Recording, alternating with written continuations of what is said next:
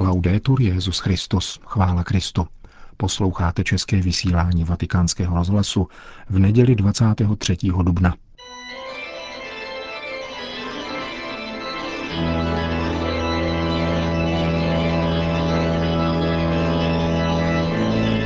Církev a svět, náš nedělní komentář.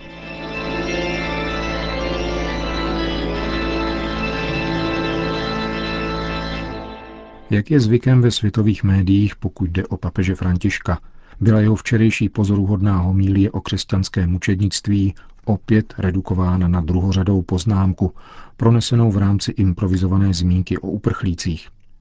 Slovem koncentrační tábor označil papež komplexy budov, kde je čerstvě příchozím migrantům poskytována střecha nad hlavou a strava. Volbu tohoto slova ve zmíněném kontextu v zápětí kritizovala jako politováníhodnou jedna americká židovská organizace. Vzhledem k tomu, jaký má toto slovo význam v dnešním povědomí, nelze s touto kritikou než souhlasit. Není však bez užitku podívat se blíže na vznik inkriminovaného termínu, protože dobře ilustruje dominantní povahu dnešní masové komunikace. Vzhledem k realitě, kterou tento termín označuje v běžném povědomí, jde totiž o nehorázný eufemismus, protože koncentrační tábory byly původně výrazem politického bezpráví a jejich účelem byla fyzická likvidace či přinejmenším svévolná represe lidí a nikoli jejich koncentrace. Překvapující však bude pro mnohé fakt, že tento potměšilý eufemismus byl poprvé použit na americkém kontinentu. V roce 1896 jím na Kubě tamnější španělská vláda označovala násilně přeskupené místní obyvatelstvo, takzvané reconcentrádos, které bylo nejprve násilím připraveno o svoje domy a pak násilím přemístěno na malá území, kde žilo pod vojenským dozorem. Tuto historickou realitu dokládají dokonce fotografické snímky.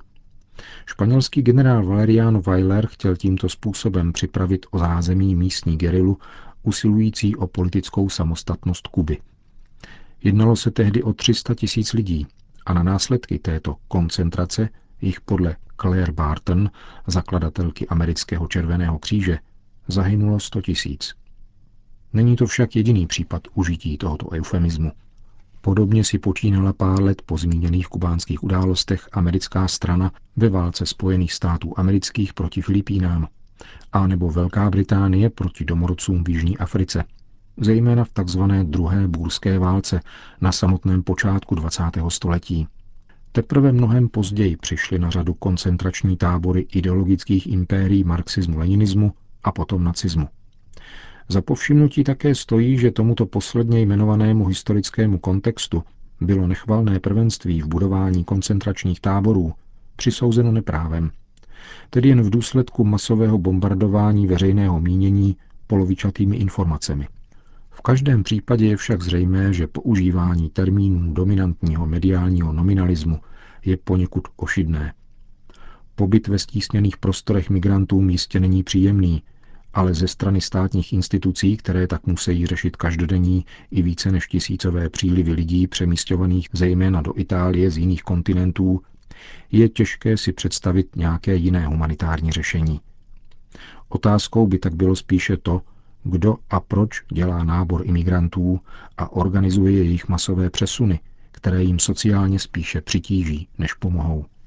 Podobný problém verbální komunikace nastává ku příkladu použitím výrazu revoluce jako označení Kristova díla vykoupení lidského rodu.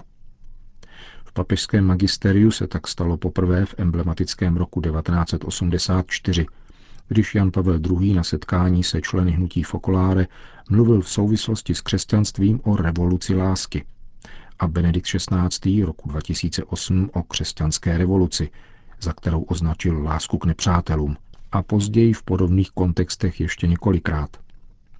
Při troše dobré vůle lze nad vágností takovéhoto vyjadřování přihmouřit oči, ale stěží si nepovšimnout, že účinek takovéto komunikace nemusí být u každého nutně vždycky pozitivní, zejména u těch, kteří sami nejsou předem a jinak obeznámeni s tím, co se chce říci.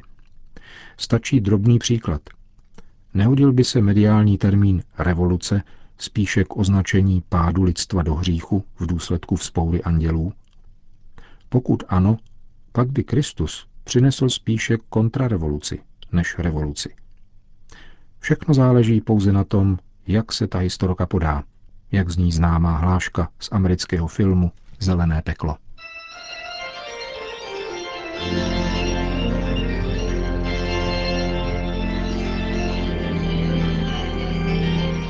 To byl náš komentář Církev a svět.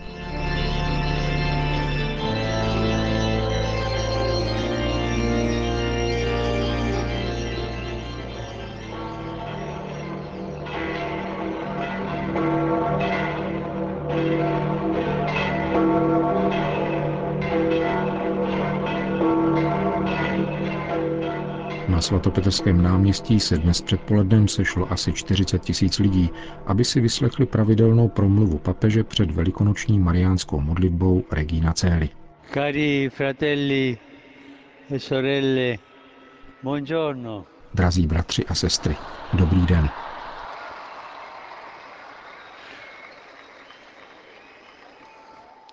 Noi sappiamo che ogni domenica facciamo memoria della risurrezione del Signore Gesù. Víme, že si každou neděli připomínáme zmrtvýchvstání Pána Ježíše, ale v tomto období po Velikonocích má neděle význam ještě pronikavější. Tato druhá neděle velikonoční bývala v církevní tradici nazývána in albis. Co to znamená? Tento výraz odkazoval k obřadu, který se pojí s přijetím křtu na velikonoční vigílii. Každý pokřtěný dostal bílé roucho, latinsky alba, označující novou důstojnost božích dětí. Dělá se to dodnes. Novorozenci dostávají jen symbolickou roušku, zatímco dospělí oblékali skutečné roucho, které nosili celý týden až do této neděle. Odtud je odvozeno jméno této neděle in albis deponendis, což znamená neděle, kdy se odkládá bílé roucho. Jeho odložením začínali nově pokřtění svůj nový život v Kristu a v církvi. Potom je tu ještě něco. Ve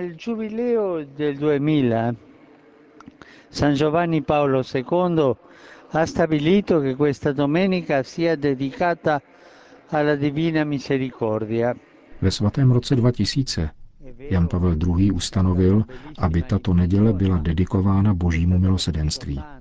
Byla to opravdu krásná intuice. Bylo to vnuknutí Ducha Svatého. Před pár měsíci jsme zakončili mimořádný svatý rok milosedenství a tato neděle nás vybízí k obnově milosti, vycházející z božího milosedenství. Dnešní evangelium vypráví o zjevení vzkříšeného Krista učedníkům shromážděným ve večeřadle. Svatý Jan píše, že Ježíš, jakmile pozdravil učedníky, řekl jim: jako otec poslal mne, tak i já posílám vás. Po těch slovech na ně dechl a řekl jim: přijměte Ducha Svatého. Komu hříchy odpustíte, tomu jsou odpuštěny. Takový je smysl milosedenství, které se prezentuje právě v den Ježíšova vzkříšení jako odpuštění hříchů. Vzkříšený Ježíš dal své církvi jako primární poslání to svoje, tedy poslání přinášet všem konkrétní zvěst odpuštění. Toto je primární úkol – zvěstovat odpuštění. Toto viditelné znamení jeho milosedenství sebou nese pokoj srdce a radost z nového setkání s Pánem. La misericordia alla luce di Pasqua si lascia percepire come una vera forma di conoscenza.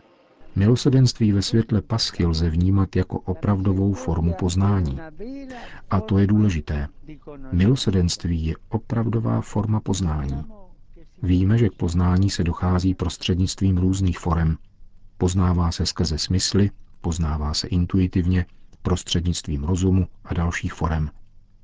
Je však také možné dojít k poznání skrze prožitek milosedenství, protože milosedenství otevírá bránu mysli, aby bylo možno lépe chápat tajemství Boha i naší osobní existence.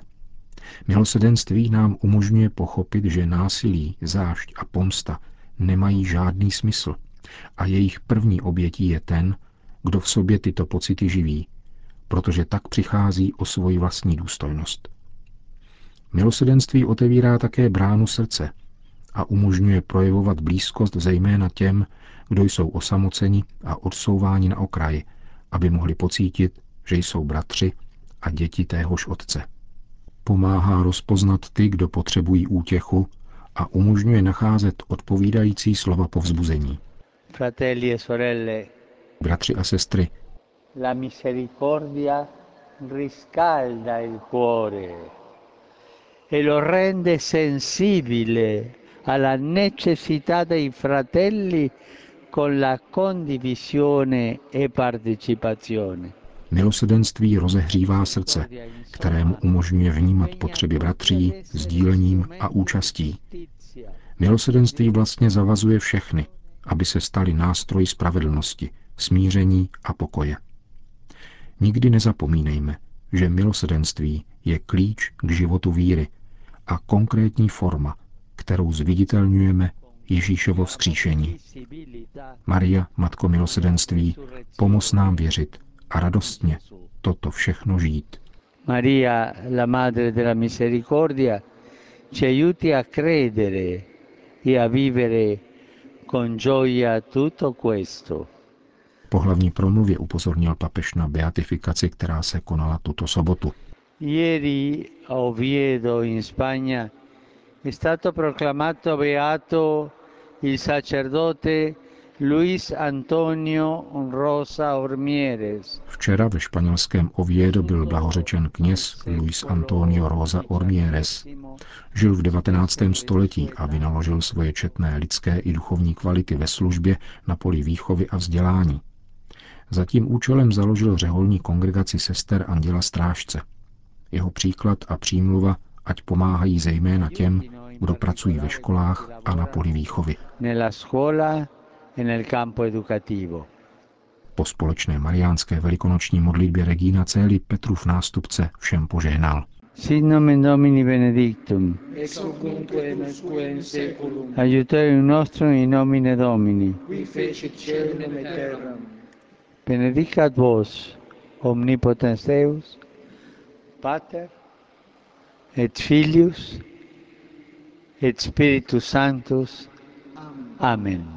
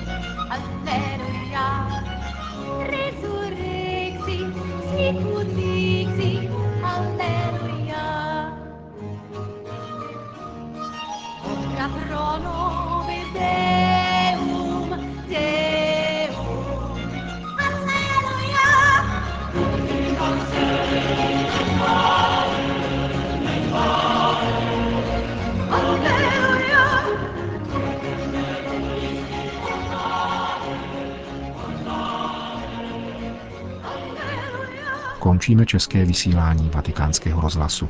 Chvála Kristu. Laudetur Jesus Christus.